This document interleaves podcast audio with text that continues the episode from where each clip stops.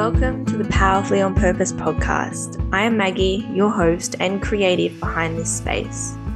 This podcast is for those ready to create change in their life, level up their mind, expand their horizons, and get clear on what it means to them to live a life powerfully on purpose. Join us weekly for conversations with people living on purpose, and I invite you to choose to be inspired after each episode and walk away with the intention to take audacious action towards everything you desire.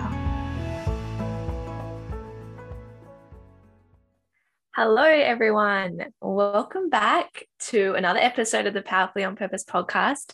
Today, I have the incredible opportunity to be sitting down and chatting with Ashlie I had the pleasure of meeting Ashlie a few weeks back at uh, an event we both attended. And from the moment she opened her mouth and started speaking, I was like, I need to know more. I love her. Ashlie is an absolute babe who has overcome so many hurdles in her life from health related battles, narcissistic abuse, and the huge debt.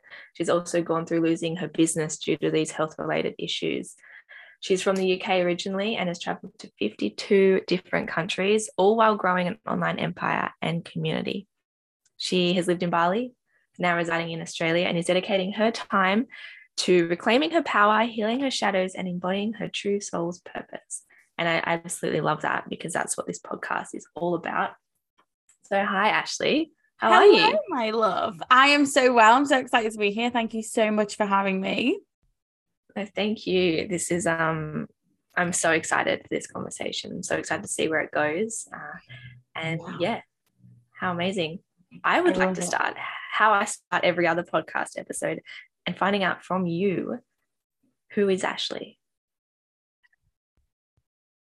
Ashlie is so multifaceted that it cannot be defined, right? There's a um, there's a clip in the Bohemian Rhapsody film when they hmm. talk about Queen and they say, say Queen cannot be defined because it doesn't mean one thing.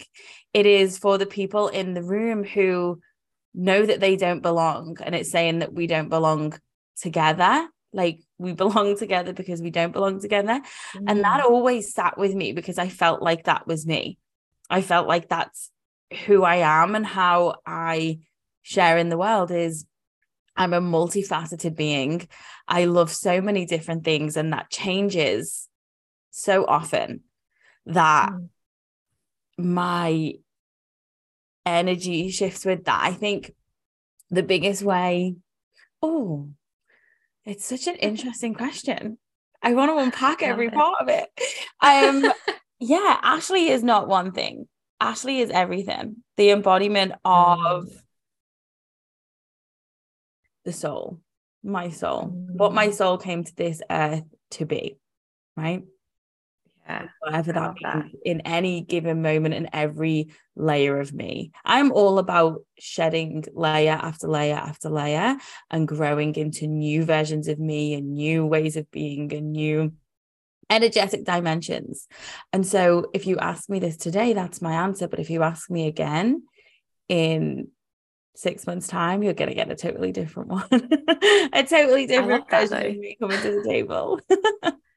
I love how open you are to that as well because we get so stuck in this box of this is who i am this is who i've always been this is who i need to be or whatever it is that we're telling ourselves and the fact that you are you know that you're going to change whether that's today mm. tomorrow next week six months time there's always going to be a new up leveled version of who you are Absolutely. And even this morning, I was thinking the same thing because I didn't, I woke up this morning and was like, I don't want to go for my walk today. So I'm going to get out my yoga mat and I'm going to dance and I'm going to do things differently. And I was like, oh, I've changed this mm. morning. I wonder how that is now going to play out in my day. Right. Um, yeah. and we, we do, we can change so fast. And I think one of the biggest things that helps me with myself, with my audience, with my clients is the embodiment of change it's mm. one of mm. the only truths that we know, right? It's one of the only truths that exists consistently is change. And so I think leaning into the change, I used to be a control freak. That was a big part of, I think, how I manifested my sickness, how I manifested a lot of the toxic things that happened in my life before came from control. And even now, like I dip back in, I'm six signs in Capricorn. Like I love a good, you know, bit of structure in my life. But when I over control, so I have I've had to learn to balance the desire and the need for structure with that manifesting as toxic control. And when I try and control or try and defy change or flow in any way, my life will spiral everything yeah. will spiral and it'll start with my mindset and then it'll move into my health and then it will move into the external reality. And so no no no. We've got to let it all flow and simply learn to be okay with change and know that it's all temporary. Mm. yeah. What would you say to those out there that are a bit afraid of change and evolving? Um okay. So I would say, how many things have actually changed in your life so far? And are you still here? Are you still moving? Are you still breathing? Are you still living? Do you still have something to live for? Right? Do you still have something that you can cling on to in those changes? that brings you joy and brings you happiness. And I say this because part of my changes in 2017 um, was the dark, the darkest parts of my life. And I didn't want to be here. And I actively thought about not being here and what would that mean for myself, for the world, for everything. And would people be better off without me here? And that was when I was resisting the change that the universe had sent me. The universe had taken a very toxic person out of my life. And I was defying that because I didn't know what that meant for myself. And I didn't realize that on the other side of that came Australia, love, wealth, abundance, happiness, joy, pleasure, passion, and actually opening me up to discover all these multifaceted parts of my soul. I didn't have a clue then. Um, and so if you are struggling with change, I want you to remember that every single day you change. You already are doing it change is part of you. And so we don't have to fear it. On the other side of the biggest changes that you are resisting is more joy and abundance than you can ever imagine. And people, I see people resisting change because they're scared of the unknown. Mm. And often that unknown is better than before. But unfortunately, like a lot of us grew up in in trauma, in um, resistance and anxiety and um, emotional manipulation. Like it just seems to be how we were raised, and to, and therefore we believe that we can't go further or we can't grow. And so people are scared of actually having more than what they're used to because we were taught and trained to believe that that's not possible. Right. We were taught and trained all of these crazy ass myths that I'm on a mission to bust. Like I'm on like a myth busting mission so people can start to understand that. Um some of the most common ones, you know, money grows on money does grow on trees. Money is mm-hmm. abundant, right? It's not the root of all evil. Um people it's safe to trust people. Mm. Right? Yeah. Um it's safe to grow, it's safe to change. Um and we have to everything that you believe and fear about change is a myth that you've designed to fit your comfort zone. And that's it right? So if we can learn to step into those myths and go oh it's like reading a little bedtime story like it's not really true then we can mm-hmm. start to reshape them. Um but change doesn't change does happen overnight. It really does. You can yeah. you will wake up one day and go i am not the person i was and you i believe in quantum leaps. I believe in our mindset can change that fast right? The actual mm-hmm. physical reality doesn't necessarily change in an instant. Um but the thing that scares me more than change is staying the same. Mm. and so just to kind of put a little bow on this the other thing that i would tell you to do is look at your life now. Do you love it? Do you really whole bodied love your life every single day? Do you like, I'll go out on my balcony every morning and breathe in that air and listen to that water fountain and walk out for my walk. And I am smiling. And I've got tears in my eyes just thinking about how beautifully I love my life. Now, if you don't feel that way, change is scarier. Change mm-hmm. is the scare. Uh, uh, sorry, change. Staying the same is the scary option. Absolutely. Doing the scary change isn't. Staying the same, mm-hmm. staying in that energy of not loving your life, that is scarier than anything you have to do to change. So, why do you think people settle then, if that's the case? Because it's easy. Mm. People yeah. love easy.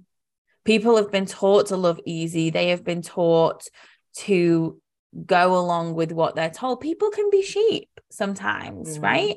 Yeah. We are all, we're going to go deep. Okay. So we are all yes, funneled from the age of four, maybe even smaller, into these systems that tell us how we're meant to live. And these systems, so I come to the table, I'm here as a divine feminine being, a divine feminine ADHD being, right? Mm. And um like a multifaceted generator energy. So I am a like an eclectic person and I've had to learn to embrace the different facets of my soul. The world isn't set up for people like me. Mm. The world isn't set up for diversity, right? It's trying to be, and we can see all of that change happening, but the world hasn't been built that way. The world has been built by the masculine. And like I used to be a feminist. I used to be, you know, we can all be the same as the as a man. We we are equal. I don't believe that anymore. Sorry to all the masculines listening, but I believe that we are a little bit up here compared to the masculine energy, right? I yeah. believe that we are a little bit higher and they know it. Now, a divine masculine is going to go, this is the creator. The feminine is the creatrix energy. And the masculine wants to nourish that energy and safely support it, right? And, you know, push her up to grow. But the toxic masculine that has built society, built the world, built the school systems that we all were pushed into don't like that. And they like to keep things in their neat little 24 hour boxes where their energy changes every 24 hours and ours is every what 28 to 32 days depending mm-hmm. on you as an individual and so i think people fear that growth people stay the same people resist it just simply because you've been manipulated to believe that that's what you're meant to do right yeah and I honestly popped out of the womb wanting to break that ceiling. My granny always told me, like, I came out the womb just like knowing I was going to do some shit in this world. And for a brief period of time, society made me believe that I couldn't, right? In yeah. a brief period of time of my soul. So let's say like the, the first 28 years of my life. So I'd say from around six or seven through to 28, was this window where I was being manipulated to forget who the fuck I was. Mm. And people stay the same is because they've forgotten who they are. And people are fearful as well, like of being who they are. So, like simple things like liking what you like. I remember at Morgan's event, and he was like, Do you want to come skydiving? And I was like, Fuck no. I don't really want to go skydiving. No. And he's like, But do you want to come on the balcony and paint? And I'm like, Hell yes. Yeah. Right. And so everyone raised their hands to the skydiving, and only a handful mm-hmm. of us raised it to the paints, right? But I'm yeah. a painter. My soul will get lit up by painting. And it's about not not saying yes to the things that other people are doing just because they're doing them, but instead doing what lights your soul on fire and what brings you joy, regardless mm-hmm. if the person or people sat next to you understand it, get it, or want to do it as well right? Yeah. And people are scared of what people will say, what people will think, judgment and external viewpoints. So they stop doing things that lo- they love and excite them and start staying in a box. Yeah. Other people don't need to understand why you're making the decisions you are making. Oh, Only no. you need to. My neighbors have no idea why I'm upstairs rolling around on pink roller skates fallen over because I decided I wanted to relearn how to roller skate this year. And that makes no sense to anybody else because they're like, but you know, you're clumsy, you fall over a lot, you're probably going to hurt yourself, you've broken bones in your life. And I'm like, oh, oh well, oh well, I'm going to go and do it anyway. Yeah. Right. Because it's my soul that that is going, that has thought about this for the last 15 years since I gave it up. Right. Mm. No one, it doesn't have to make sense to anybody else. But if I don't follow the things that my soul are calling me towards, then I end up back there, back where I was, back in that energy of control, resistance, struggle, pain, anxiety, and fear. Yeah. Yeah. I can relate to that so much. Recently, I got back into dancing. I gave it up when I was 14 mm-hmm. because it was just, I didn't think I could make anything of it. You know, like yeah. it was, I was at that age where it was like I had to start making decisions that were going to create my future. And it's like, is this really something that is a part of that? So I just like gave it up. It wasn't a priority at the time.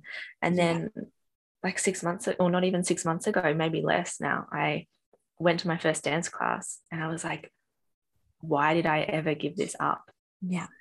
Like, there was this you know. thing that happened in our teenage years, and you saying that I think you're going to relate to this is when we had to make those decisions about what we wanted to do and who we wanted to be at 14, 15, 16 years of age. If your hobbies and habits and things that you liked weren't eligible to make you a good amount of money, we were taught to stop doing them. Mm. Now, what yeah. I know at 32 years of age is that I make more money when I do them because mm-hmm. I'm not doing them to make money. I'm doing them for joy, pleasure, and all the beautiful energy that it brings into my life. And then I could be sat there painting on the balcony and a payment will just come through on my phone. Right. Because I'm doing what I love and my energy is in alignment and everything is flowing. Okay. Yeah. I'll be showing up and I, I get a lot of business when I do tarot cards, right? And it's not mm. actually I don't sell I don't sell readings anymore because I would have to charge hundreds for like an hour reading just to justify it. Yeah. Um, but I do go live on my TikTok and do my tarot and do oracle or even like I do like channeling and mediumship as well. So I'll show mm. up and I'll mm. do that. And then that will create an effect because I'm in my energy, I'm doing what I love, I do what I'm meant to do, and somehow end up with four, five, six clients just from just like talking and chatting and sharing what feels right for me. And I've recently started moving into um sharing while I'm cooking. Okay. Ooh. I've started channeling while I'm cooking because those are two of my main passions. And I like really relate to myself as like a kitchen witch. I remember one of my past lives and it links to that. Anyway, I've started doing that on TikTok. And because I cook and I share my energy because I love cooking, I love baking, I love like what being in the kitchen means to me and my soul, that energy shines out and your business grows, your life grows, everything else in your life grows. So it's like do the things that you love and everything else gets better. Mm-hmm. But we were mm. taught as teenagers that that doesn't make you money. And so stop. You need yeah, to prioritize this stuff that's going to make you money in the future that actually might make you feel really icky. But that doesn't matter because you have to find a way to make money at 15, right? Yeah. At 15, and, yeah. Yeah, I started the beauty industry when I was 15, 14. Worked in my mum's salon, learned how to do spray tans at 14 and just grew from there. So I had a 15 year career that I lost at 28. It was the best thing that ever happened to me, FYI. Losing the 15 year career. Best thing that ever mm. happened to me. Um, one of the best. And I realized that I loved it because I was meant to love it not because mm. I really, really loved it, but because I was very good at my job. I um I got a lot of praise for it. Like I got a lot of compliments and things like that. But what was it my sole purpose? No.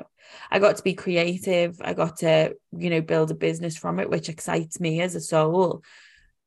But I still was a slave to swapping time for money and wasn't I was a slave to my body at this point. I was getting really, really sick and really, really allergic to it.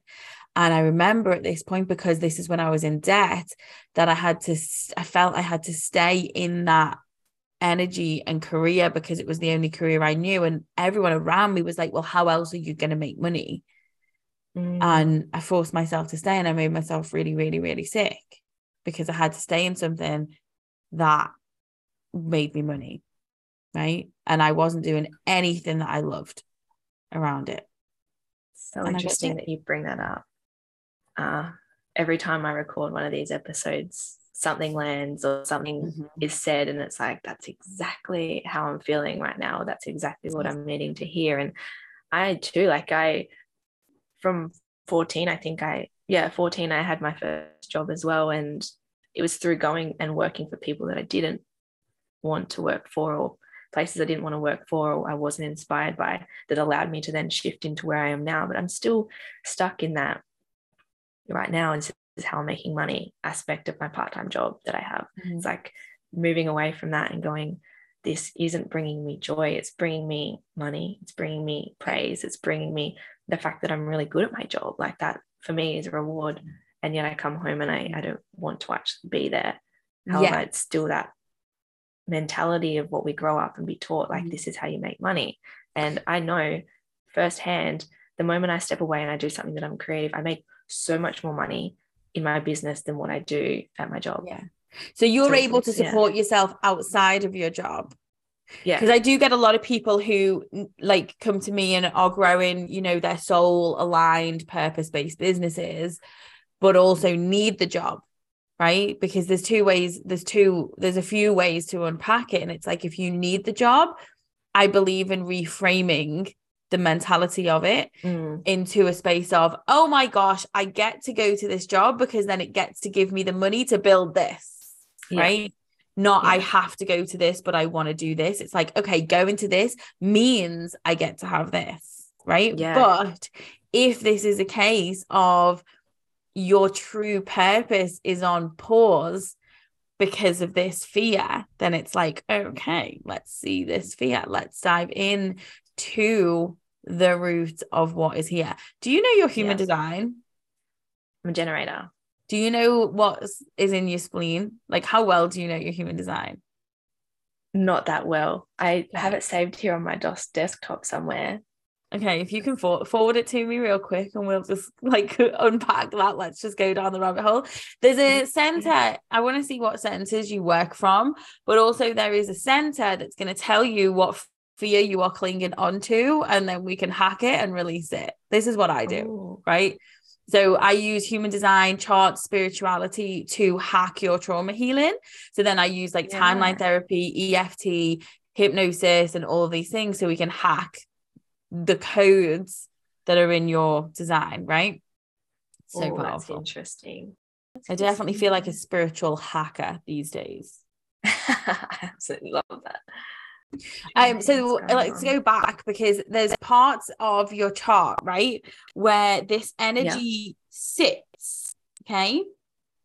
And I found it really fascinating when we were at the event and we were listening to people's fears and I can picture mm. like where it'll sit in your system and can f- like see the energy block. So if I was to say to you right now, like where in your body does this fear of walking away from your job sit? Um, can you feel anything in your body that sh- shares that with you? Down near my root chakra. Yeah. Okay. Amazing. Is it on either side of your body? Or is it in the middle?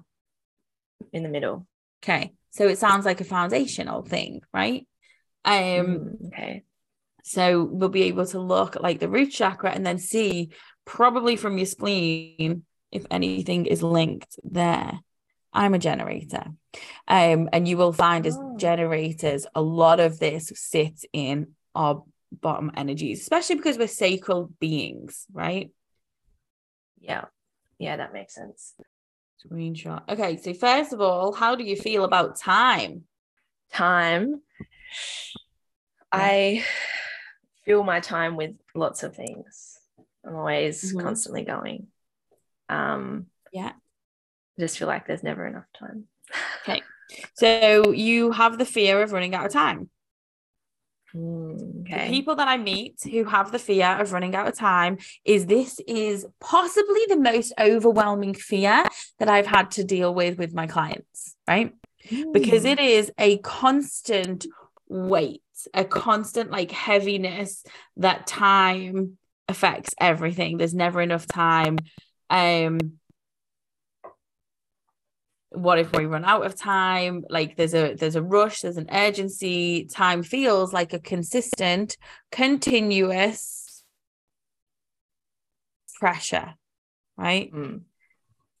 and what that means is so how i would unpack this how i would um share this with you is to say who would you be if you had more than enough time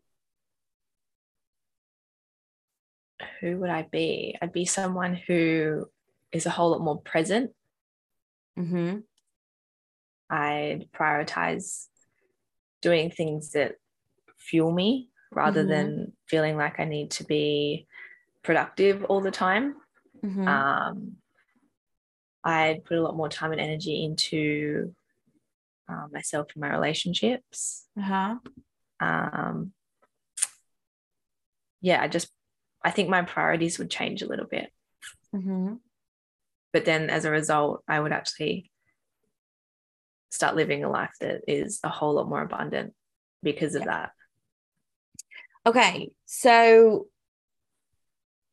there you go. Right, there's the answer. So this is known as the the the game player gate, right?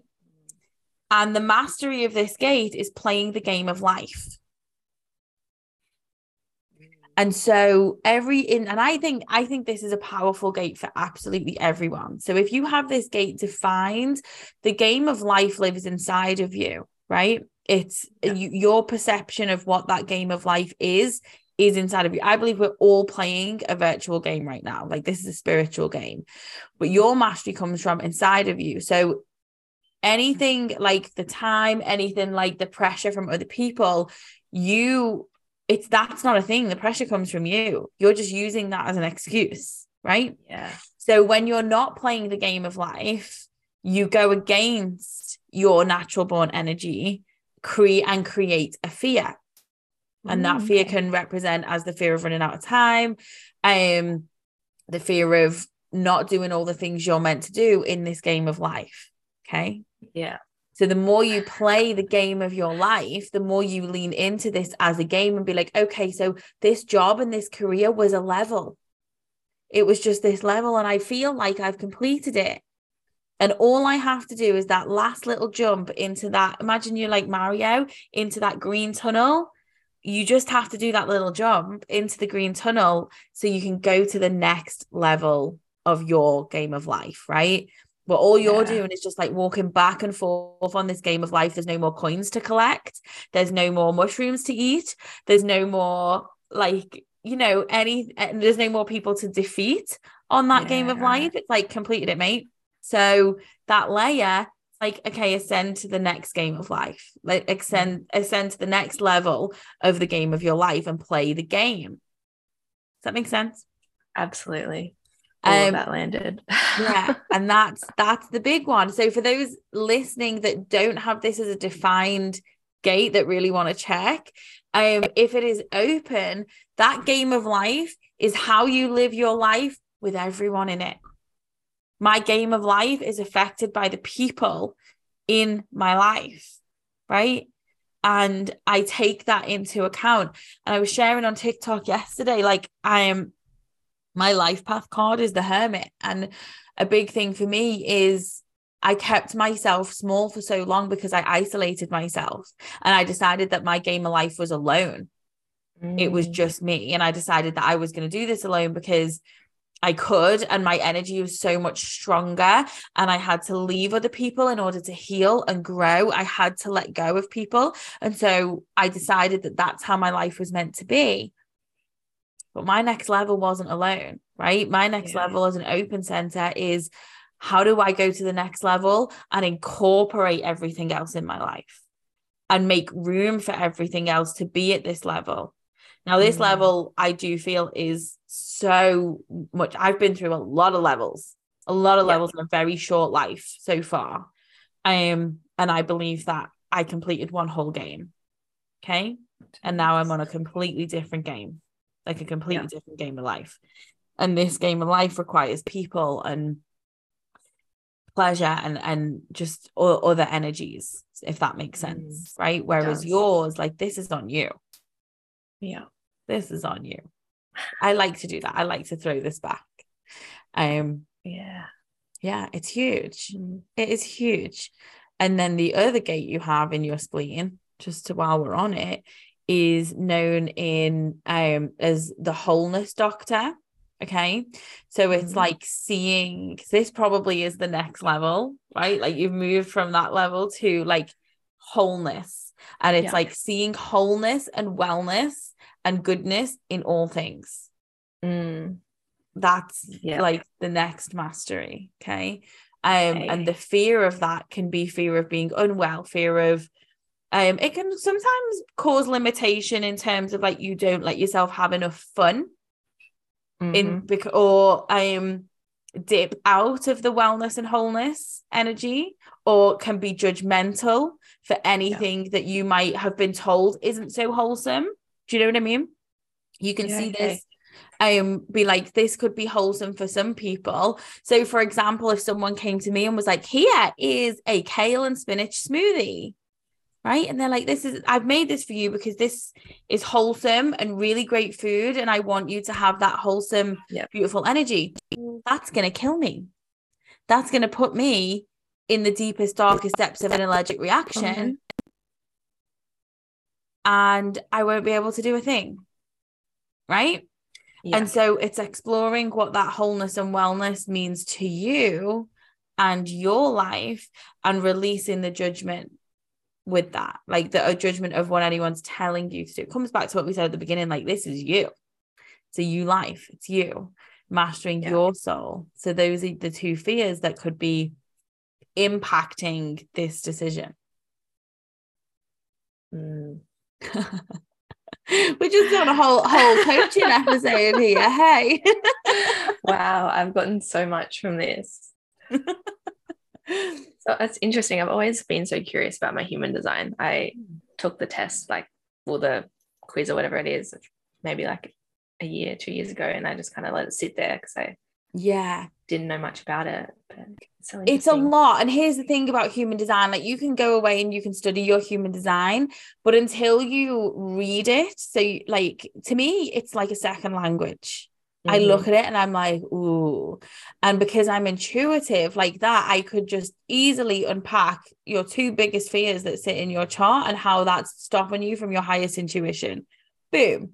It's natural.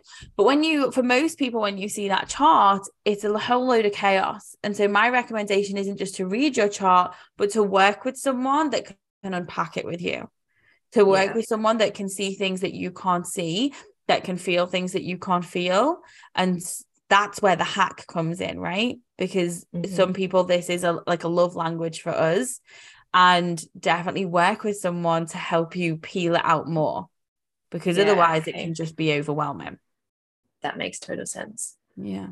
Yeah Oh, wow. I didn't even know that you knew that kind of stuff. So that's awesome.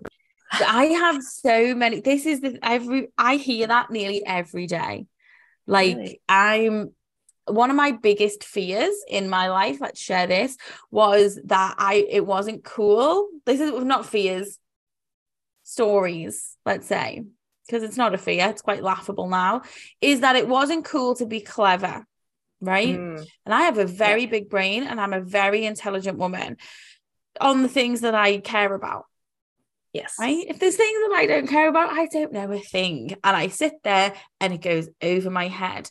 But six signs in Capricorn, I want to know everything about what I'm passionate about. So I will sit and I will absorb. And once I've learned something, it's it's there's there's just like fountains of space in my brain where information just sits and I can reel it out and connect it and connect the dots. But I also am like a timeline expert. So I am very gifted at going into my past lives at going into other Ah. people's past lives. And I ha- hold a lot of lives of wisdom in my brain as well.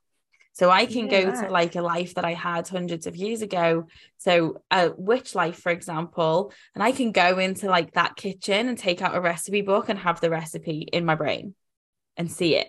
Right. That's so cool. and so it all sits in in here um but i get this a lot so yeah i'm a i'm a qualified human design reader Yeah. um but i also incorporate it with spirituality timeline work and astrology to mix it together. together yeah. Yeah. everything i do is not one thing so i used to just teach human design um but i'm so multifaceted that everything i do it all peels together right so the biggest thing is i'm just very highly qualified experienced and gifted in reading your soul whoever comes to the Yeah. table and Mm. whatever resources we need to use whether that is human design or like just intuitive gifts whatever it might mean that's what we're going to do That's really cool. Mm. I um am curious on whether you've always been multifaceted because I, I know that I speak to people often and they think they have to just be one thing or they're just here for one reason. And for me, I, I don't believe that at all. I think there's multiple reasons why we're here. I think we're here to do so many things in our lifetimes, and that's what we should be embracing. yeah What's your thoughts? um i believe everyone is different Mm, Okay, so I believe we were all beautiful little stars strutting around upstairs in the sky, and we made a decision to come here and whatever mission we were meant to make. So I believe we we all have different life paths. I believe this is my last ever human life.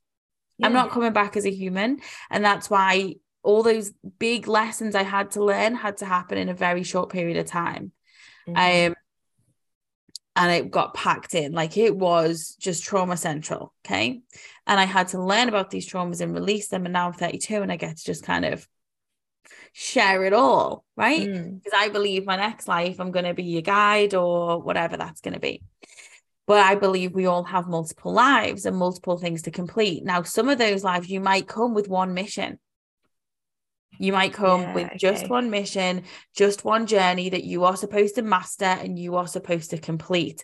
I am not one of those people. Yeah. I am someone who can receive and absorb and do all these things. You're a generator, which is why you can't see that, right? mm, Projectors, they're probably a one a one thing, a one a yeah, one one or two mastery things because they're meant to master like Yeah. real master and teach and like be the CEO of that mastery um and of the world that's the energy we're moving into. Manifestors are meant to go and do that and do it alone right? And then just share their their journey along the way. They're not necessarily meant to teach. They're meant to just be who they are. And then you've got manifesting generators who, like us, have so much energy, so much passion, and and loads of things that light us up and bring us joy, and we want to do all the things. But the manifesting generators have it like 2.0 because they they are meant to go and do all the things, whereas we're meant to kind of just experience all the things yeah. and then choose what we love and keep those things in our lives. Whereas manifesting generators go, well, I love this for this six months, and then I love that for that six months, and then that for that six months, right? that makes sense. Yeah. So I do believe Mm. that there are some people who are like, no, I'm just on this this path. Yeah. That's just me. And that's good for them. And some people's path is a lot more simple and easy to complete. I think of my sister, and my sister is just so beautiful but different to me. Like she's so happy in her life and and pretty much always has been, you know. Um, and she's been with the same partner for I think like 17, 18 years now, I guess. Maybe nearly 20 years. Um, whereas I was like, I need to explore and go and do. And Yeah. she follows the stuff that she loves. Like she likes to go to the, travel into cities and through Europe and everything like that. Whereas I'm like, take me away, fly me to the other side of the world, sit me in the middle of a village in Bali, and I'm not going to wear shoes for a year, and I'm going to learn all of these things. And we're we're so different but her journey is to master that and she's mastering it so beautifully. Whereas Mm. mine is to be okay with the fact that i'm like this. And one of my things to learn is that it's not too much. Yeah. i am not too much. And i was told my whole life i'm too much too loud too fat too energetic too out there. And i'm like okay that's fine that you think that but you're not meant to be in my space. So go somewhere else and keep yourself small right? Mm. That's so powerful. Mm. And from memory, there's not many projectors, is there? Like the percentage of projectors. 27% I would say. Manifestors around 3%. Um reflectors, if you ever get to find a reflector, keep them. Actually, maybe that's what I'm thinking. Reflectors. Yeah, reflectors Yeah, are 1% of people. That's it. Yeah. They are simply put on this earth to reflect back to you, to the whole world, what is going wrong and what is great, right? They just are a mirror. They're a walk and talk and energetic mirror. So they are the right. biggest empaths that you've ever met in your life. They don't have any defined centers. And so when we were in Bali, I was like, I'm gonna, I'm gonna, I'm gonna find our friendship group a reflector. And then in Mm. walks in a beautiful reflector. And it was so Oh, fascinating to see the dynamic because then we had because society is meant to function in like generators are here and then manifesting generators are like the next layer in and then Yeah. manifestors the next oh projectors and then manifestors and then reflectors so if you look at it like there's just big groups of people so Yeah. we're out here on the outside just generating all the energy generating all the good juju generating Yeah. everything for everybody else to kind of thrive off Mm-hmm. and it's our job the only way that we can do that as generators is to do what we're truly meant to do and what we love as in not being jobs that we know are keeping us small right yes. we're meant to go and do the things and be all of those things that light us up because our energy pushes it back in. When I first found Yeah. human design, I went, I'm a generator. Like I am the most common Mm. individual. And I looked at it and I was like, that can't be true. now, the more I know about human design, you have your design, you have your personality, right? You've got your two sides. Now, I am half projector, half reflector. So for my life, I was like, I'm a projector or a reflector, like I must be. Mhm. But together, I make up a generator. And now, like, I Oh, am see. such a generator, right? Yeah. Um, but actually, interestingly, as we say this, I recently found out that my time of birth could be wrong. Oh. Okay. So I this morning I got the email with the time of birth and it's password protected. And it's obviously in the UK. So I've got to wait for my mum to wake up, pretend to be me, make the phone call and find me my actual time of birth. Yeah. So I mean, I think if it changed, it would only change to a manifesting generator, which would also make a lot of sense. I've checked my time like hours either side. The Yeah. only thing that changes isn't is one gate.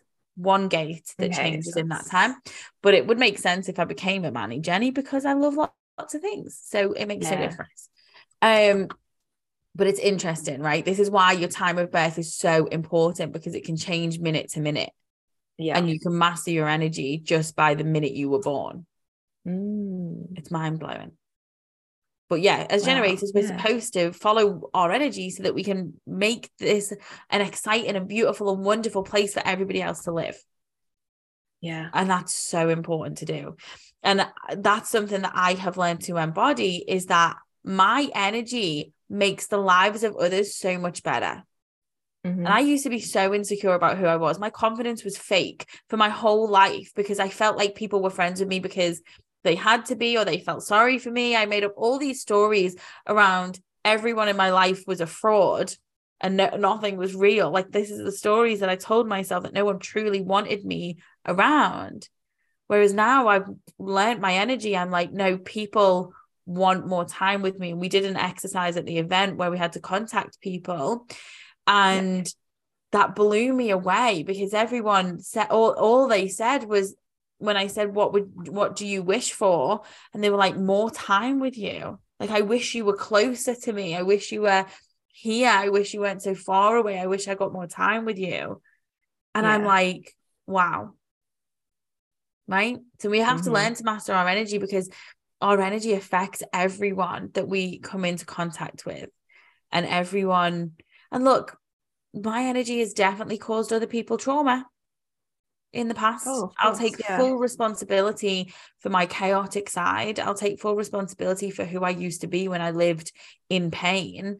Um, so there are memories of me that aren't the same. But now this version of me, this highest, fullest expression version of me, everyone wants a piece. And if they don't, mm. it's because they're scared of what that will mean for them. It's scared yeah. of what that brings out in them. Because I do trigger about people. you. Yeah actually triggering people is one of my favorite things to do. Oh, it's so much fun. it is so much fun. Yeah, you get so well. You as the individual doing the triggering get so much from it, but then seeing the results that it then allows other people to get, it's like wow, like that actually doesn't have anything to do with me mm-hmm. doing the triggering, but being able to have that ripple effect, yeah, and yeah, serve in that way is so empowering. Yeah, absolutely. And my energy my energy definitely triggers people in a i i put myself out there right? Mm. and i think and it, if people can find it too much after too much is the big one. Yeah. Like that's okay. I'm too mm. much. Mm-hmm. we're just not in the same room. We're not in the same dimension in my mind a lot of the yeah, time. yeah. Um but it is it's fascinating to see how other people receive you how they unpack that within themselves.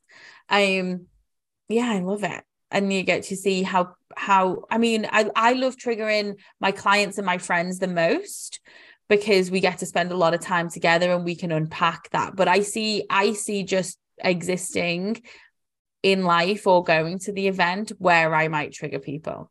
Yeah. I can see it happen. I could i think it, I, maybe i feel it in that person and I'm like, oh, it's gonna let you go and play around with those energies.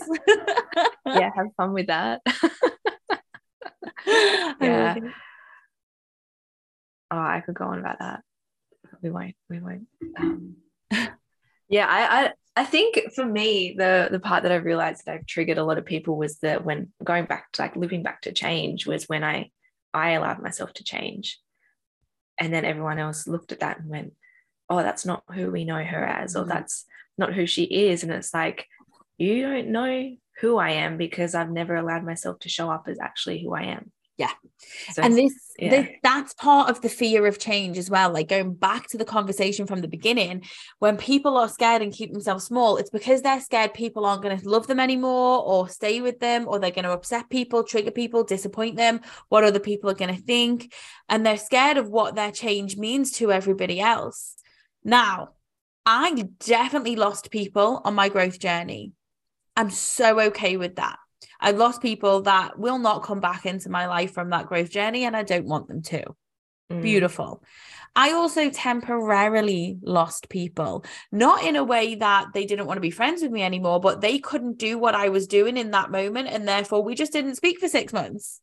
Yeah that's okay. I still have best friends who, I've known since I was 10 years old and I haven't spoken to them for seven months. And yet, when we get back together, everything is beautiful because they accept yeah. and learn and adapt to each layer of you. The people and the souls that are meant to be in your life, that are meant to exist with you, like coexist, co create, and, and build the beautiful life, they will either come back or they will stay in the first place.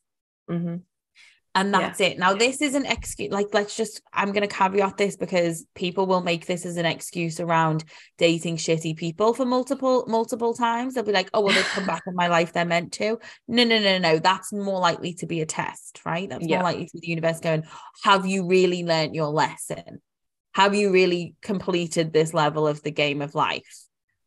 You go back the answer is no and then you're just going to do it again um, but for the most part, those people we love, those best friends who we might not speak to for a year, and then they come back and really embrace you at where you're at now, the people who can see you and witness you every time and don't make it about them, don't make your growth about them, they're the people you're meant to grow with. Mm. Right. Whether they they do the same thing as you or make the same money as you or whatever, that doesn't matter. What matters is that they witness you at every single layer and they're like, oh, nice to meet you. Okay, let's enjoy this. And if people start using the phrase, that's just me, like, let's just leave them to it because it's not. Yeah. It's not a thing. It's an excuse to stay small, right? Exactly. Um, and so yeah, we get to share this life. We're meant to share this life with beautiful and amazing souls, and that can grow and that can change. And then we also have them that stay the same. I have souls in my life that are so different to me, but have been here forever. My best friend, it's her daughter's birthday today. Happy birthday, Martha. Mhm. Um, I've known her since she was born. Our mums are best friends, and we're so different. We're a lot more like now, in many ways. Now we're older, but we've always been really different, Mm. and we still we just witness each other who as who we are and where we're at with every growth and phase of life. And my best friends from like year seven from high school, we're still best friends. And I meet souls all over the world, and I think it's about choosing because other people are going to receive you how you receive yourself and others. yeah, hundred percent. And so I see a lot of people wanting to be received as who they are, but still placing judgment on other people or still not allowing other people to grow, adapt, change, or show their true colors mm-hmm. right? They still place judgment on a lot of things and therefore you're you as an individual might think you're growing but it's toxic growth and spirituality. Instead it's okay i'm going to witness you at where you're at. Does that fit with me if it doesn't let's just let's just mutually agree to separate for a time period and see if when we come back after we've done this healing work or done whatever growing we do if we can gel together again you know what i mean Absolutely. People make a lot of stories about breakups and friendships and growth that they just don't need to be making. Yeah. We put stories on things like whether it's a friendship relationship or whether Mm-hmm. whatever and i've witnessed people grow and then look back at the people they're growing from and point blame at why they're still where they're at rather than just being like that's okay i'm going my direction. Here's my hand. If you want to come come. If you don't that's cool Yeah. as well rather than belittling them or going you could do this different or trying to change them allow them to choose what they want for themselves. And blame is such a block on growth. Like full transparency, I blamed my dad my whole life for everything that ever went wrong with me. Mm, I blamed him. Like like he he was definitely this is not a blame thing, this is a fact. Um he was the biggest trigger in a lot of my trauma. He mhm. was the foundation of a good, I'd say 70 to 90% of my trauma. Okay. That happened. And then Yeah. everything else kind of spiraled from there.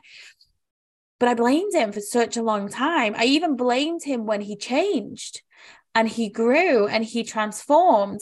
And we look, we still don't have like a father-daughter relationship like I have with I'm I'm gonna use inverted commas here, my stepdad, because he's raised me. Like Pete's Yeah. raised me. So he's my dad. Um, but now we get to have this beautiful relationship because there's no blame, there's no anger, there's no resentment.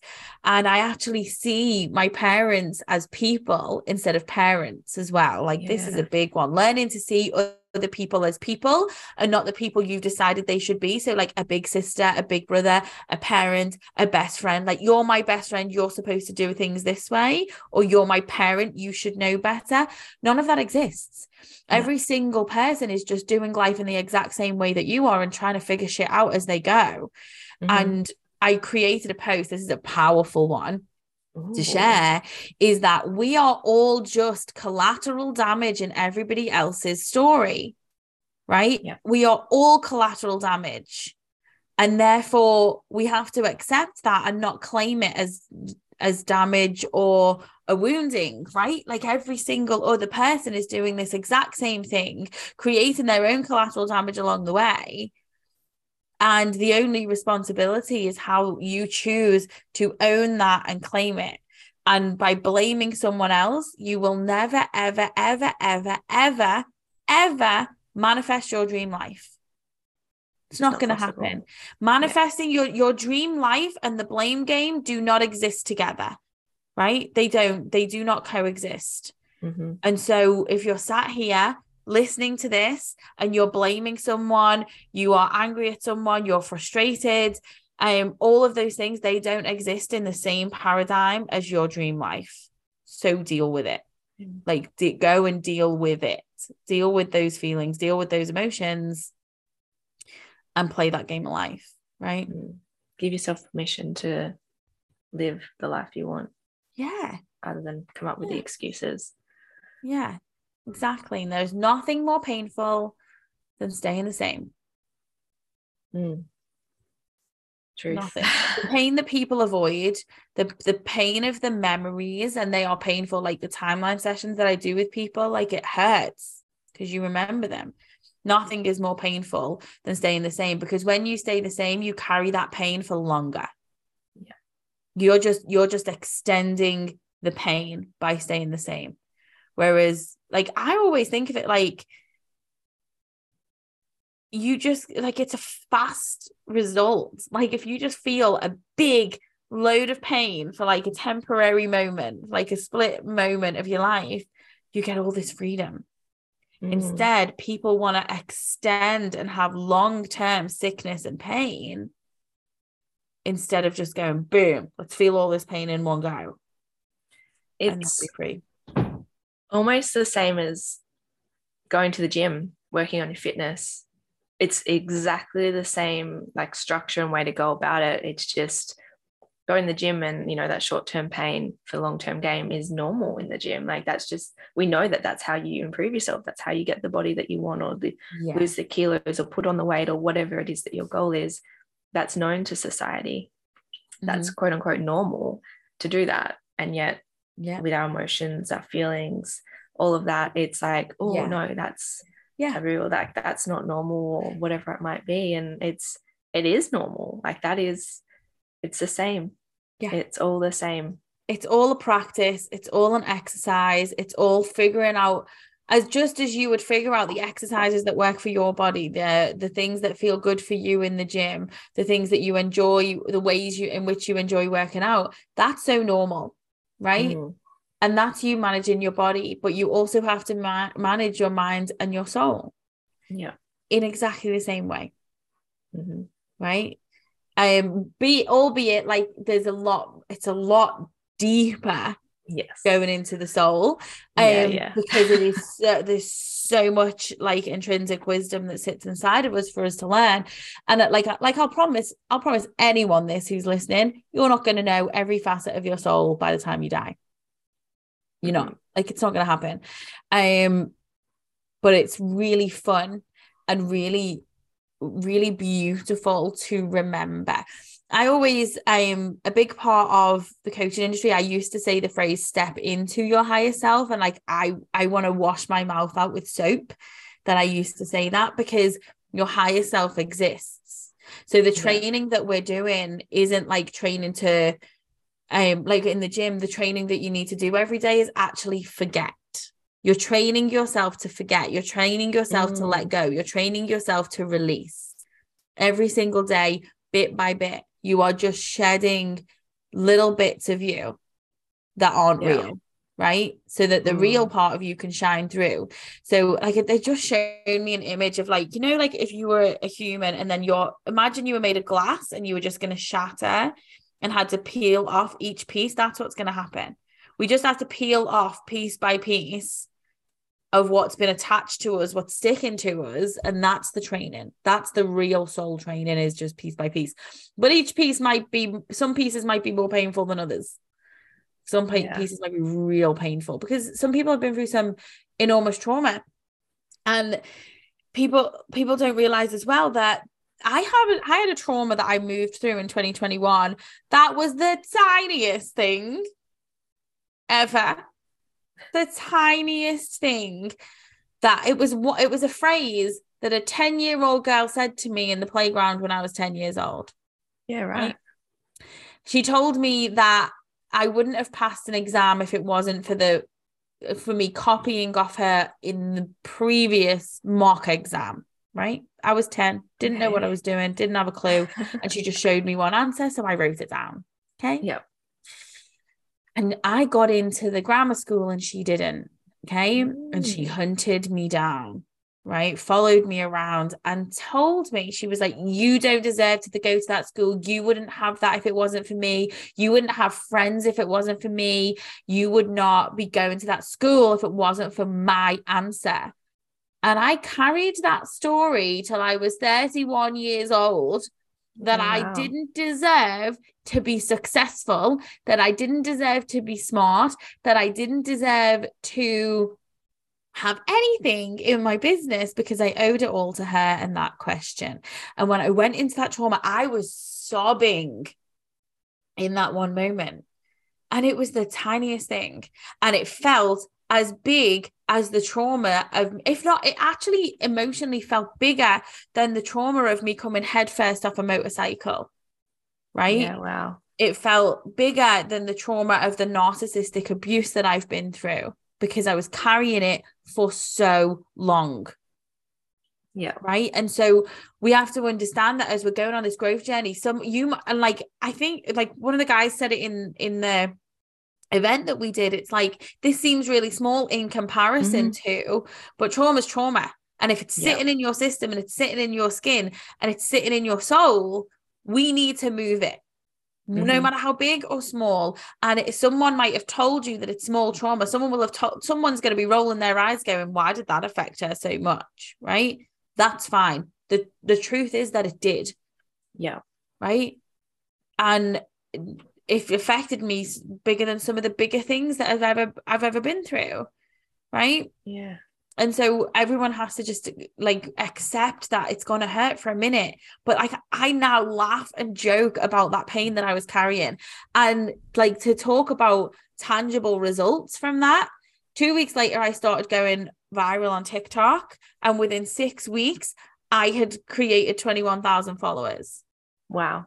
Just from releasing that belief go. that i didn't believe to be successful i became a viral success seemingly Incredible. overnight, right? Yeah. And so you Incredible. get you, it starts to show up like the second you release these blocks, it will start to show up and shift in your life. Yeah.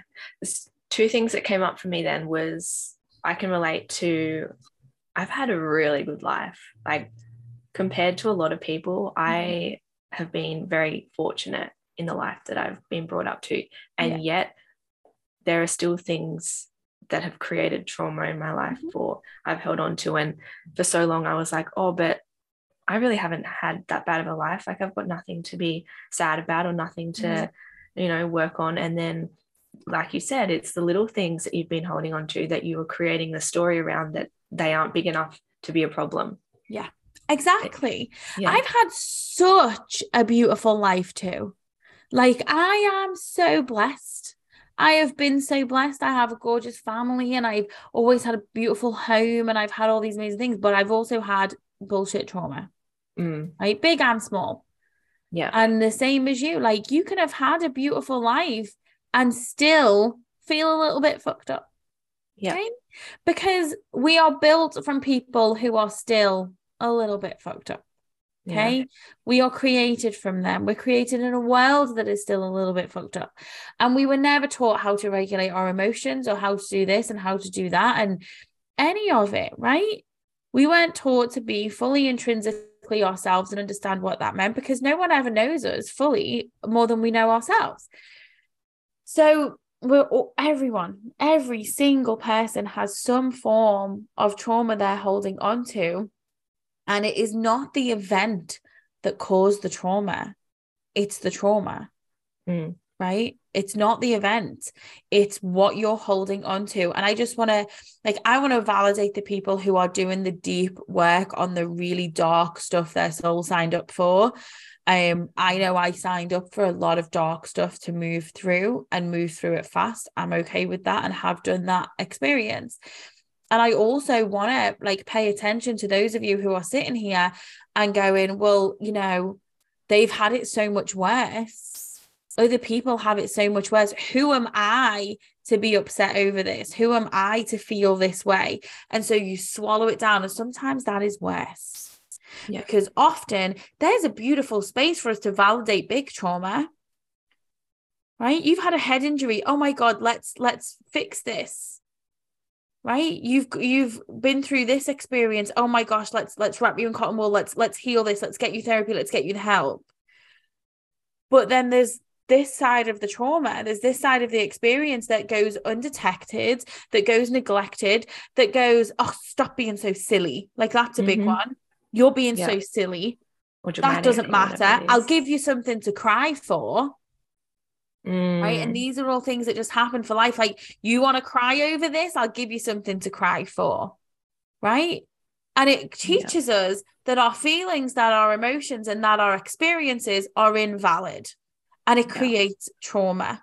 And what happens in this soul journey is that every emotion that you've ever experienced is valid and you deserve to know and believe that that is valid. And when we do the timeline sessions what we do is take you back to these moments and flip that switch to mm. validation and letting you know it's okay to feel that. And then you you literally just forget.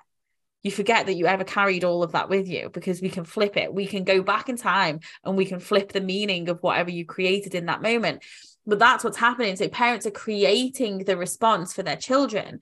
They're creating a story by saying these things and these beliefs like what we mentioned at the beginning when we were saying money grows on trees it's Mm. it's the same thing but we get told like you get upset i'll give you something to cry about um you're you i remember being told like you, you could have it so much words oh what's the other one um so i had a lot of food trauma and it Mhm. was like if i didn't clear my plate there's kids starving in africa yeah and I've got Yeah. all this responsibility at seven years old for the starving children in Africa. I didn't Yeah. create that. Like that wasn't a me thing. And yet I didn't want to eat my me thing. broccoli today. Mm, And then I have the blame for the famine that's happening in the world. And I'm not disregarding that. Like I believe we need to do our part to help the whole world as much as possible. But I didn't create it by not finishing my plate. Right. yeah I also grew up like it was just me, my mum, and my brother for a long time. And I grew up aware that we needed to eat the food that we had. Right. I had a lot. I got what I everything that I wanted, I, I got, but I was aware um of that. And so we were taught to clear our plates, even if we weren't hungry. And like at my grandma's, it was like I wasn't allowed my dessert, I wasn't allowed my treat, I wasn't allowed something that felt joyful to me if I hadn't finished my plate of food. yeah And then everyone would wonder why I would vomit as a kid. Right? Yeah. Because I was taught to stuff my body with food. And then they would wonder why, as a teenager, I would hide food, I would struggle with binge eating, and I would battle with my body. Right? hmm It's and I had to unlearn all of those things just from these small traumas in inverted commas that affect our entire life.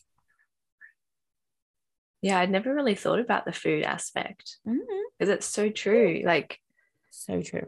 yeah My mum also taught me- all that but- Yeah, my mum also taught me that like we we we bury our emotions in chocolate, right? oh my yeah. mum's a wonderful woman, but boy does she love her sweet treats.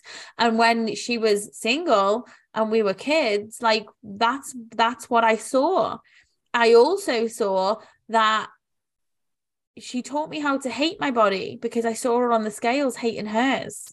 Mm, Okay. And I thought that was normal. My Yeah. best friend and I, who's our mums are best friends, we talk about this a lot. On how like our par- our mums grew up in competition of their weight, and so we were meant to. yeah You know what I mean?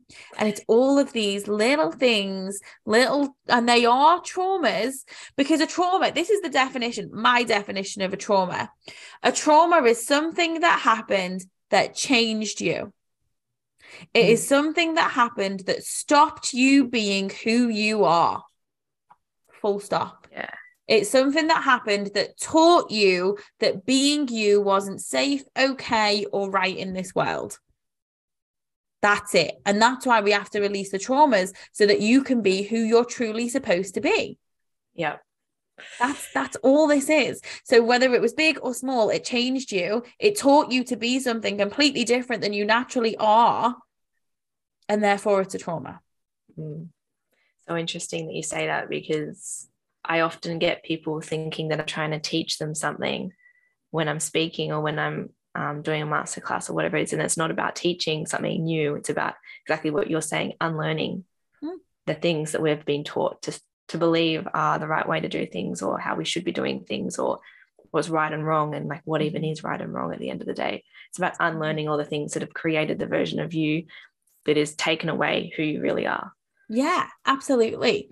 Absolutely. In every masterclass as well, like this might support you. I say at the beginning, take what you need, leave the rest. Yeah. Take what lands, take what resonates, take what you need. And if it doesn't, I'm not trying to force anything down your throat. I'm not trying to teach you. I am just simply existing, sharing, and you take, you create whatever story you want from that, right? Mm. You can take yeah. it as a lesson, you can take it as a class, you can take it as whatever. I don't care, but let it help you grow. Just let, yeah, let whatever I do and whatever I say in this world, like that was another trauma. Here's a big one. My voice is my power. Okay. The way that I sit here and I can just verbalize and and download and share and be in that energy, my voice is my power. But I was taught my whole life, my brother, my brother, my dad, my parents, use your indoor voice. Ooh, You're too loud. You talk too much. You yeah. ask too many questions right? Mm. You're too mm. disruptive. And it was because I'm excited. Like I'm yeah. excited by life. I'm excited by learning from people and having conversations and hearing how you think and your trauma and what we need to shift through and, and all of it lights me up. It's exactly what I'm meant to do in this world. But I was told my whole life that my voice was a bad thing. My voice is my superpower. Mm-hmm. Like, and I was muted. Going back to that, like hearing that from your parents, and then a lot of people will use that and blame, it's realizing that like people are only doing what the best they can with what they know at the time. And there was no intention behind telling you or anyone else that's been told that to use your indoor voice. Or like I've heard that and it's it's not been from to me, but I've heard that and I've thought, even at the time like yeah shut up like stop talking you know like i'm guilty of that as well and now yeah. now that i've done a lot of growth and stuff i can recognize where that has caused trauma for other people where yeah. that has caused people to silence themselves and you know be quiet when really they just want to be heard and they want to speak and express and be who yeah. they really are and equally like it can be handled in a very different way. So if mm. i'm in my energy and say like you know one of my friends was here and they're not in that energy and they'll be like ash i'm not in that energy. Can we chill a little? Yes. I would go oh absolutely because that's a you thing. Yeah. Right? Like i will respond to that in such a better way. But if you tell yeah. me to use my indoor voice i'm going to tell you to get fucked right like it's that it's like if you tell me that uh, like it's there's a difference right i the thing that started shifting my mindset around this was you're too much and i started re- rephrasing it and adding for you on the end mm. okay so that's i huge. might be too much but that's for you like I'm too much for you, no problem. I can respect that. And then I can change to my indoor voice but I'm not going to walk away with any label of thinking that I'm too much. I'm going to walk yeah. away knowing that this person doesn't belong in my energy. Right. Yes. And that's that's so fine. That is so, mm. so, so fine. Like, so there was there was something that triggered recently, and I'm gonna be careful with what I say here. Um, but a sen- sentences get made around me that I can now recognize and identify as a trauma. So it happened twice recently. Um, at the beginning of when I first came to Australia and I'd made some friends. So one was at a coffee meetup and one was at a bar. Mm. And uh, we introduced uh, someone was introduced as my friend and the general consensus was that person felt the need to respond with oh, i feel so sorry for you right and this is a joke oh. that has been oh. said my entire life right yeah and at, I used to be like, oh my God, people don't want to be friends with me. Like I'm too much for people. And then I realized, no, no, no, no, no, I'm too much for you. Like my friends worship me, not in like a weird way, but they love having me in their life. They truly value my relationship, my friendships, my energy, my conversation. And I value that too. And so these people who say this now, and I still see it, it still is an icky response for me because I'm like, how dare you?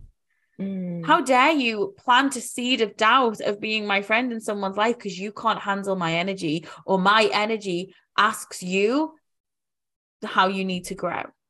Yeah. Right. And it's always when I am in my happiest and most vibrant self. It is always when I'm having fun, when I'm giggling, and when I'm like just in my element. That is when it happens. And someone says, Oh my God, I feel sorry for you being friends with her. And I'm like, I feel sorry for you not being. Yeah. And that's been the shift, right? That's I feel really sorry for you because you don't have people like me in your life. and right. that goes on a reflection of who they are and who they see themselves as Mhm. not like exactly what you're saying it's not a reflection of you it's a reflection of them Yeah. and when you can recognize that it's like this huge shift from going from almost like oh poor me to no it's okay Yeah, like sure.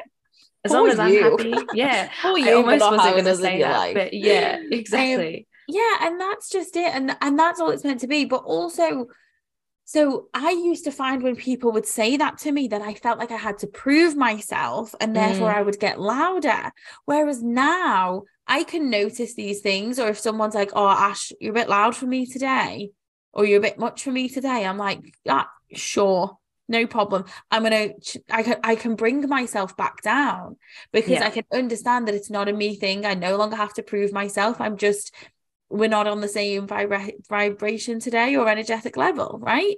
And Mm, i can do that now because of all the unlearning that i have done. Yeah. Because it none of it is a story anymore and it it's just who I am.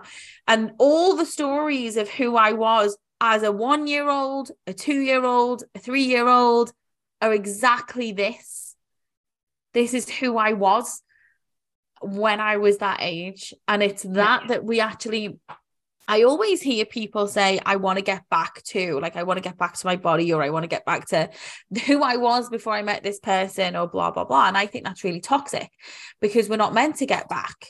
We're meant to move forward. We're meant to be a bigger expression than we've ever been before. The only version of me that I want to get back to is the one that the second I was born had all the wisdom in the world right Yes. as a little kid when i was like there's photos of me as a kid where i would just run around naked and play air guitar or i would have a tennis racket to play the guitar and i would sing to queen and meatloaf and guns and roses and acdc i would make mud pies and I, we lived in tenerife and i remember i would i was about three years old and i would make mud pies in between two rows of trees and like I would be covered in mud and I'd be like, this is the best time ever. My mum would go, You're disgusting, just jump in the pool. yeah And I would finish school. My mum would tell me that on the way up to the pool that I would just lose an item of clothing and then I would just dive in, right? And there would just be a strip of my clothes. And that's the only version of me I want to get back to. The one who was so free to fully express herself. I don't want to be the version of me from 10 years ago that was skinnier, having allergic reactions and being sick and ill just because I had a different body. You know? yeah Like the only Mm. version I aspire to be is that pure, raw, authentic version of me just doing her thing with her sassy attitude. I love that. That's um brought up for me that all my photos from when I was younger is me just like wearing the most random outfits, not caring about what people think, like being silly, being me. Mhm. And for so long, I wasn't that version of me. There was a point in my life, and I, I can recognize when it was where I'm like, I can't do that. Like, there's been too many people that have told me. I remember, oh, these are just like memories that my parents have told me over the years, and like I'm putting the dots together. There was this pair of shorts that I absolutely loved when I was a child, and they were ugly, so ugly. Like, but I didn't care at that age. And um, my mum told me this story about how one day they tried to throw them out on me, and she put them in the back of the boot. Like I love it a bit, so there was all good intentions, but she put them in the boot and forgot that she'd put them there to get rid of them. And Mhm. one day she opened the boot while I was standing there, and I found them. And I'd realized what she was doing with them. She was throwing them away. When I love them, I love those pair that pair of shorts.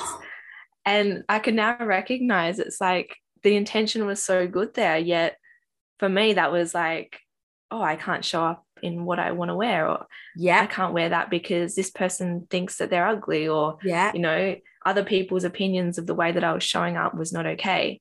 And Absolutely. that's huge. when I do a quantum leap with my clients, when we do like the visualization or the hypnosis or the tapping, and I like we fast forward the timeline, one of the biggest questions I ask is, What do you wear as your highest self? Mm. What do you wear? And I have visions of me on stage in like a bright orange suit, a bright pink short suit, like whatever, Yeah. like really bright suits. Like I believe in our businesses, we're meant to show up as like our Venus sign. It's how we receive money, and, and like Yeah. your Lilith as well, like that sassiest divine feminine energy. And mine's in Capricorn, and my Lilith is in Scorpio, so it's like a dark, like boss bitch vibe, right? Mhm. anyway, it's always way more colorful than than like I wear most days. Or Yeah. and so I'm like really called to step in. Like I- this is what I've been doing and buying different clothes. Like I'm going to a wedding and I brought a bright orange dress. Like I always wear orange anyway. I love orange. Um, but it's like one of the questions is who would I dress? How would I dress if I was just the fullest expression of myself? Would Mm. I wear this today if I was just showing up in my true authentic self? Right? Go and find a pair of shorts like what that was that you loved and get them and wear them, right? Yes. And really reconnect with like the fashion you had then. Like this is where the rollerblades came from, the like skating, because I used to do it then.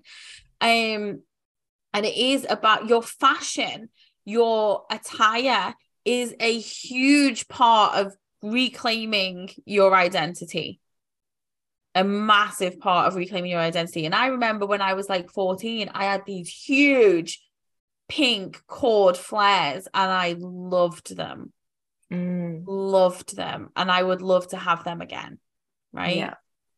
and that was the last time that i remember really f- being okay to be me Yeah. that's when I really know that I started to change and I started to shift. And I tried like the gothic look and the rocky look and the preppy look and all these different things and started experimenting with what I thought I should wear to fit into the different circles. And I had so many different fe- circles of friends and I would dress differently based on who I was hanging out with at Mm. that age as a teenager. So interesting that we do It that. is. It is really interesting that I was aware of that instead of just being me. I was like, well, these dress a bit of this way. And now, like, I still some days will have like a darker, rockier vibe that I love. And then other days I'm going to be so bright and preppy and colorful.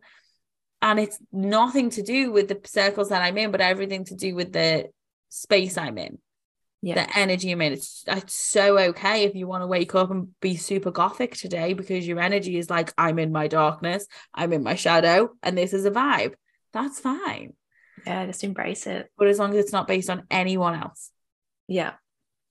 Mm. Yeah, that's so true. I, I'm I never thought I was such a visual person. Uh, and then I've had jobs over the over the years where I've had uh, uniforms and I've had to wear the same thing every day. I just got in this habit of wearing the uniform and then chucking on Mhm. uh, active wear or you know being comfy and cozy and whatnot. And it wasn't until earlier in this year that I, I learned around uh, learned about the energy and how what you're wearing actually can be a reflection of how you're feeling. And then if you're not feeling a certain way or you want to raise your vibration, then actually changing Mhm. the clothes that you're wearing, the colors that you're wearing, and all that can have a massive impact on that. Absolutely. And I now on weekends, I used to wear like dark colors or like beige kind of colors. And now it's like bright. It's like I'm wearing a bright yellow t shirt right now. Yeah. Whereas if I'm at my job, I would be in navy blue and black pants. Like I, I like to shift out of that and step into something that raises my vibration, raises the way that I'm feeling. And the change has been incredible. The real, uh, the ability to create and Mhm. get into that feminine energy. It's just, yeah, Yeah. it's crazy. it's a very it's a beautiful thing to unpack like i'm just going to go on a different like tangent here like there is so when you're in your healing as well the temptation to wear black is really powerful so if you look at um witches mm. right old school witches they did a lot of energy work and they wore a lot of black now black isn't necessarily about um like that what what you're putting out they wore black because it's the color of protection Oh. Right. So when you wear black, you create an extra layer of protection. So I find it fascinating when you see people who are like all in black and they feel deeper, they feel in their shadow or in their darkness. It's, I now choose it as a form of protection as opposed to a form of, um, like hiding away. Does that make sense? It does. Um, yeah. yeah. And so it's it, I do find it interesting where I'm more tempted to wear black than when I'm not, right? Mm. And where black can keep us safe at times. I think black is often people's safe option for that reason. Like it's in our wisdom, it's in our nature to know that black is a protective color. Yeah. And it's where we feel we need to wear black, right? It's where we feel we need an extra layer of protection. That's interesting because I'm I'm reflecting on the event we went to, um, that like just recently, yeah. and day one I rocked up in my favorite skirt, this really nice top. Like I was really feeling the excitement and energy for the event. Um, mm. And then on day two, when I knew that there was going to come that transformation, that real stretch, I wore black. Mm-hmm. I, I wore black and I wore something really comfortable and cozy so that I felt safe. Yeah. While yeah. doing it. Yeah. Um, so I wore black all weekend. Oh. I think. No, you wore a pink like silk. Yeah, but I wore black underneath. Ah. So I wore black all weekend, but I had my pink satin.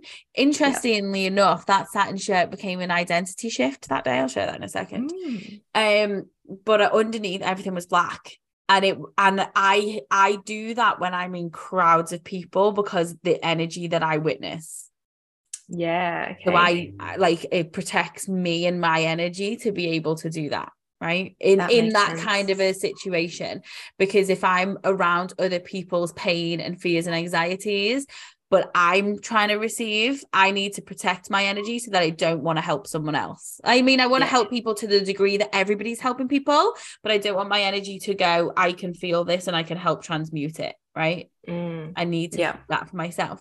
But on the pink shirt, right? That pink shirt was an old identity.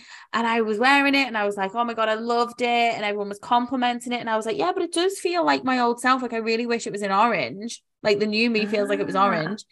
And then I moved out the toilet door and split it. And it just had a, a cut right across, like a horizontal slice out the sleeve that was never going to be able to be repaired. Then by the time I got home, it had coffee on it. It had stains on it. It had blue pen on the back of it. And I was Someone's like, right, well, story. this is going in the trash.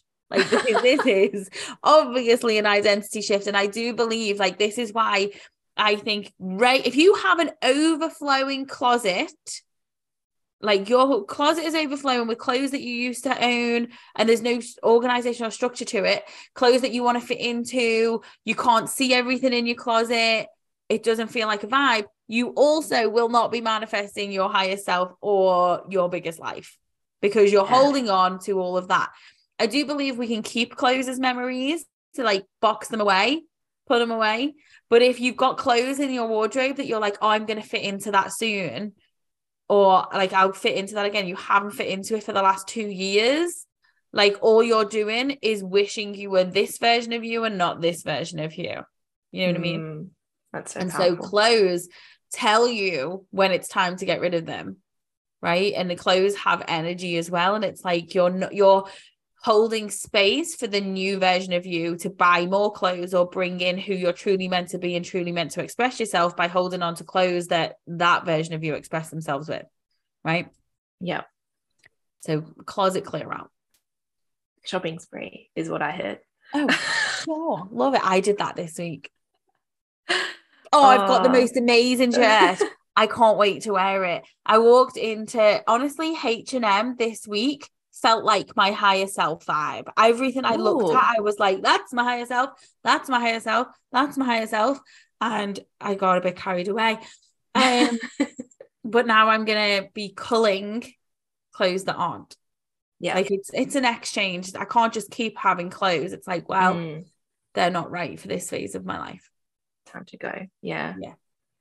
Yeah, that's huge. Mm, I love changing my wardrobe up. I love change. Yeah, in general, change is great. Change is Embrace awesome. the change. Mm, absolutely. I've loved this conversation. It's gone here, there, over there, round and round. Oh, everywhere. And then it all does one big, beautiful loop. back. Always. Yeah. Uh, I would like, I have two questions to finish this off. Uh, what is your current purpose? What do you feel like you're here right now to do? To be the fullest, most authentic expression of myself and help others do the same. Mm, That is that is my current purpose. I know I'm about to step into another purpose. oh, exciting. I always know the next the next purpose. Like the universe always shows me the next one. Um, and it is just an extra addition to this. Like I believe the next cycle of my life, not Im- immediately, but is going to be motherhood and that form of growth, so that I can guide souls, the souls that I'm meant to create, into being their fullest expression of themselves. And it's those souls that I think are just going to be changing the world. right? Wow, So, so yeah, for that. That's what I'm meant to do is help other people just truly, fully remember who the fuck they are. Mm. Yeah. There's a lot, lot in that. I love that. Yeah. Go back to your 18 year old self. What would you tell them? If I could go back to my Oh, 18 year old self, Yes. Or a younger version of you, whenever you might have needed this advice. I think 18 is a really good age because that's when my biggest insecurities were really brewing of whether I was good enough or not. And Mm. who I became after that was based on the fact that I didn't feel good enough in who I am. Um maybe maybe it would be 14 because that's where it changed. I can see the moment it changed. And I remember and I'd been we broke out of school for lunch. My friend lived down the road. We went and had lunch at her house and walking back up to school we were about to do some mock exams. I got a mm. phone call off my dad, my real dad. And he went, I'm sorry, I can't come and pick you up. I've been done for drunk driving because he lived an hour away and he promised me he wasn't drinking anymore. And I was meant to go Mm. that weekend. And I just that that was the turning point for me that really cemented in. And there were many things that happened at this time that cemented in that I wasn't enough. And it all centered around my dad Yeah. and my whole life has been my my whole childhood was that but this was the moment and i would go back to to that version of me and before i pick up the phone before i pick up the phone i would i would say i would tell her that this phone call doesn't have to change who i am this phone call doesn't have to develop a story of not being good enough that Mm. someone else's decisions for themselves reflect them and in no way reflect me and my worth. I based Yeah. my worth for a very long time on the actions other people showed up in in my life, the actions parents, both parents and step parent and siblings and grandparents. I based my worth on how other people showed up for themselves and how I was the collateral damage of that, what that created for me Yeah. right? And I would go back to that moment, excuse me, powerful. I would go Mhm. back to that moment and I would tell that version of me that as soon as you pick up this phone call, it it doesn't affect my worth. Yeah. It doesn't change who I am and it doesn't affect my worth, but it, it I let it. Mm. And I remember exactly who I became after that. It changed my schooling, it changed my attitude, it changed how I believed in myself, it changed how I let myself be treated by guys, by everyone. Yeah. it ch- that that phone call and it's funny because I don't think I'd ever pinpointed it in the way that I'm verbalizing it right now. But that's the moment I would go back to because that created the 18 year old version of me that was partying and going wild and it created all of that that downward spiral. Mm. Yeah, wow. Yeah. A lot in that. There is a lot in There that. is. Yeah. There is so much in it. Had a very beautiful life, but it's been a deep life. yeah. A deep I yeah. Like- I think a lot of people downplay their journey. A lot of people go, "Oh yeah, I've had a good life," and then um, when you really unpack what you have been through and how you made this mean this and this experience mean this and this event meant that you like this meant for you and whatever it is there's so much more to life than what we we played as so Mhm. This conversation has been very eye-opening to be able to hear and listen your journey listen through your journey and also yeah. reflect on how that was also my journey and my way and Yeah. the people listening can listen uh, can listen and hear that their journey could potentially be very similar and take what they get to take from this Yeah, episode. So absolutely. amazing. And we've just scratched the surface on my journey. Like we have Yeah. we haven't even talked about any like literally any of my big trauma. No, we've only talked about the small things that changed who i was Mhm. right? The big things maybe the big things when i was young the big things changed me. But as i've gotten older the big things that happened in my life ch- changed me back interestingly Yeah. as we're saying this like the crash reminded me that i had to heal my masculine and oh wow. the allergies reminded me that I wasn't living in my purpose, right? And Mm. still to this day, if I have an allergic reaction, I know it is because I'm. I believe a lot of my allergies are to ground me because I don't have a problem being a spiritual being. I have a problem being a human, right? Like that. fitting in here. Um, and I have an allergic reaction when I'm like too far gone or too in my own brain or too too overwhelmed, right? I'll have a reaction because then my body will slow down, right? Yeah. But my big trauma as a kid, like really cemented in, and then it was the little things that really made it what it was that it provided the evidence that of the belief system or the story that I created. But as I've gotten older, the big traumas that have happened have unpacked me, right? Have made me see what I was refusing to see that I needed to heal to let go of. And so every time something big happens, I'm like, whoa, what do we learn? What what is this teaching me? I remember Mm. when I came off that scooter head first and I had the head injury and I was flying, I was had to get wheelchaired through the airport and fly back to the UK. I remember lying there, barely being able to move, not having anyone there to look after me, and lying there going, But what does this mean? And I was like, in so much pain. I was like, it's on the right side of my body. And I could identify that every single injury that I have had since around the age of about 19, probably earlier, were all on the right side of my body. Mm. I have so many scars on this side of my body, not a one on the left. Not That's so interesting. But they're all on the right side. And it was all about the pain I was holding with the masculine. Like I have a Ah. hematoma, I have even my scar in here, like it stops, right? This you can see a little bit here Yeah. um uh, or like a hematoma on my cheek i've got a th- third degree burn on my leg um every, even like little scars little wounds it was always the right side of my body always and it was the masculine. And i barely get injured anymore but if i do it's normally this side. And if it's the right side i'm like how am i not in my feminine? Right?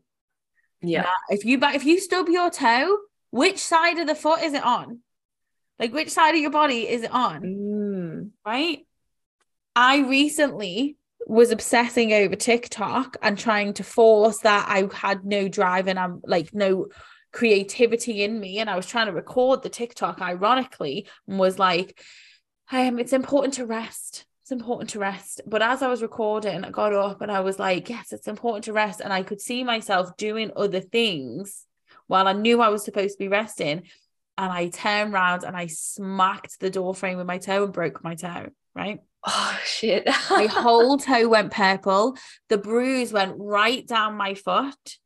And I went, I've got to rest. So I laid there and I just sat there and I rested and I dived in to what that meant, mm. what it Mm. meant for me, what what that toe meant. I'm all this is a whole different podcast we need to go into. but I dived into it all and woke up the next day and it was gone.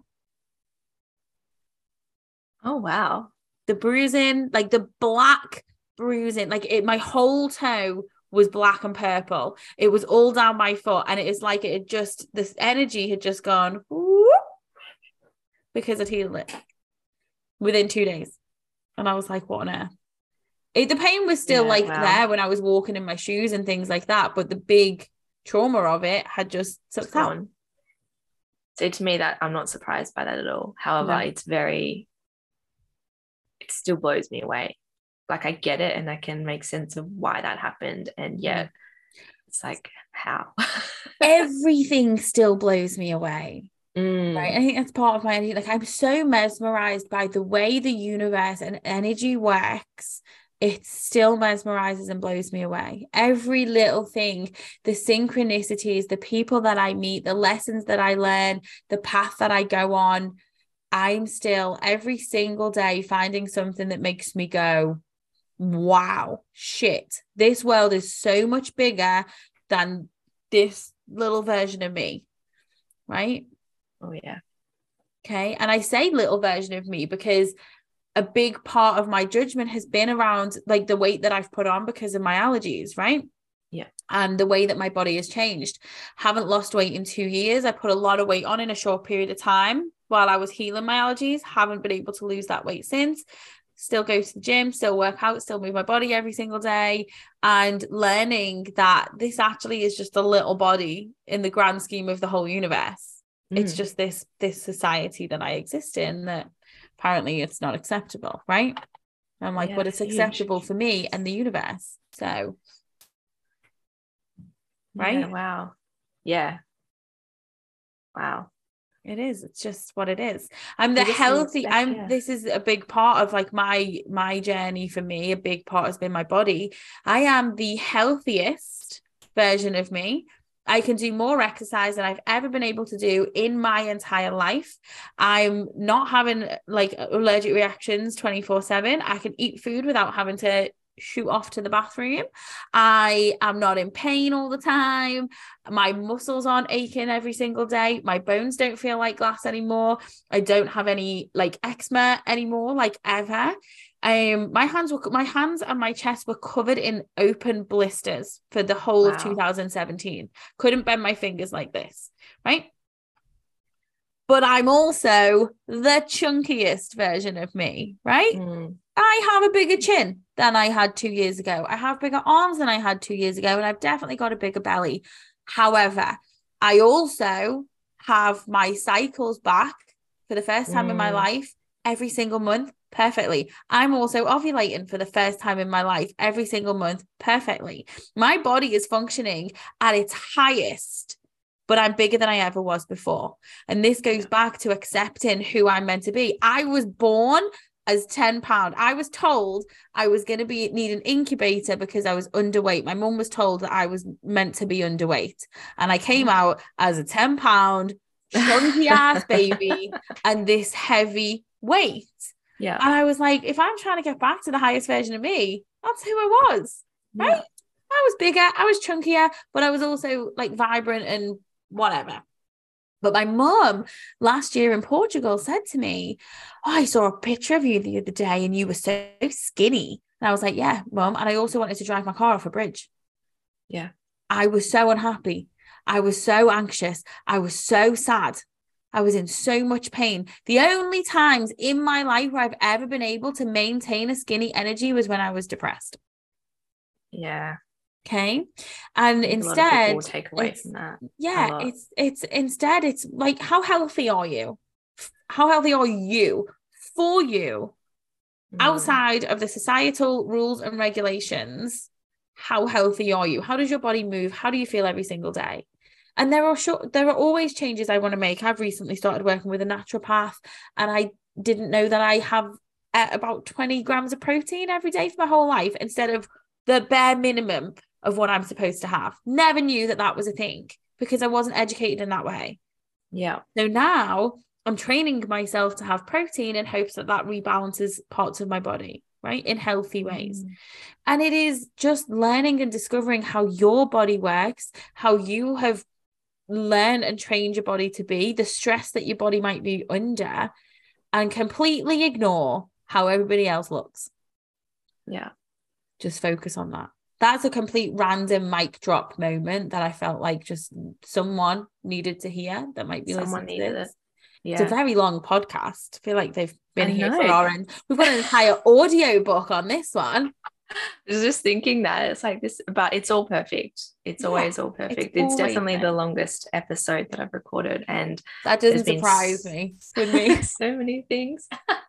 I um no, it's always great. I Yeah. I have gotten so much from this, and I know that if. I have gotten so much from it, that everyone listening is going to have so many things to write down, so many downloads, so Yeah. many ways to move forward and um improve what's needed for them right now. So thank you. I appreciate You're you. So welcome. I've had a ball. I've got so much out of it too. I've had a few mic drop moments myself where I'm like, oh, that makes so much sense. Um, but I love it. Thank you so much for having me. And I do hope, you know, that something just lands. Take Yeah. whatever lands. Not everything ever has to resonate. Most of Mm, the time, the biggest moments are just from that one line that we heard Yeah. that changed us. Mm, Could be in the gotta first minute, open. it could be the last thing that we just said. But normally there's just one thing that makes you that changes you, Mm. that reminds you. That's what it is. It's just making you remember. So I hope Yeah. something in this episode helps whoever is listening to remember something about who they truly are. Yeah. That's huge. Well, thank you.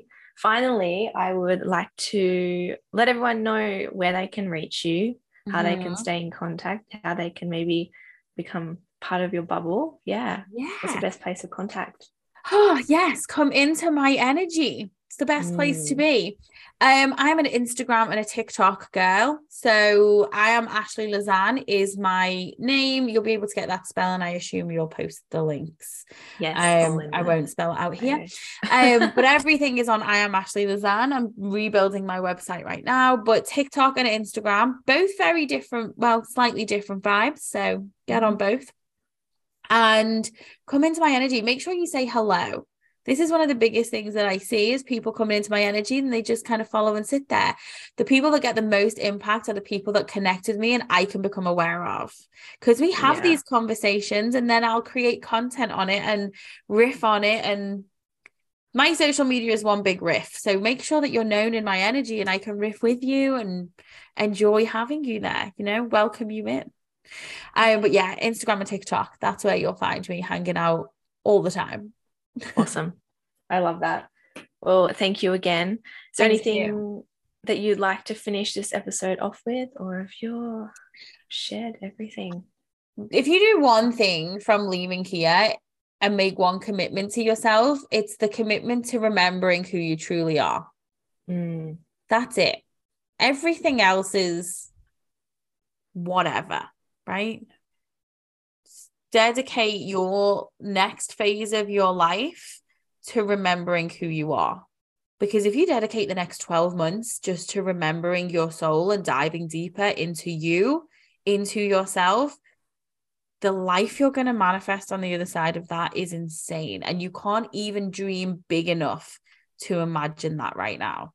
And the secret to it, the path to getting that life you want is to remember who the fuck you are. Mm, That's it. That's the secret. Right. So if you take anything away from this, it's start unlearning anything that has made you forget. amazing. Wow. Mic drop. I know. I love that. What a beautiful way to end. Thank you so much. You're Um, so welcome. Thank you for having me. It's been a pleasure. It's been one of my favorite conversations I've ever had. I just want to say a huge thank you to Ashlie for jumping on and sharing so much with all of us. She's got so much to share, so much to give, and she's just an absolute beam of light. So, so grateful for her And I'm grateful for all of you who have been on this journey with me and continue to be on this journey. And just take the time out of your day to listen to these episodes and learn and educate yourself and grow as humans. By doing that, it's the greatest gift that you can give to me in supporting yourself. So thank you. Thank you all. And until next time, as usual, stay present, get curious, and go make someone smile today. Bye.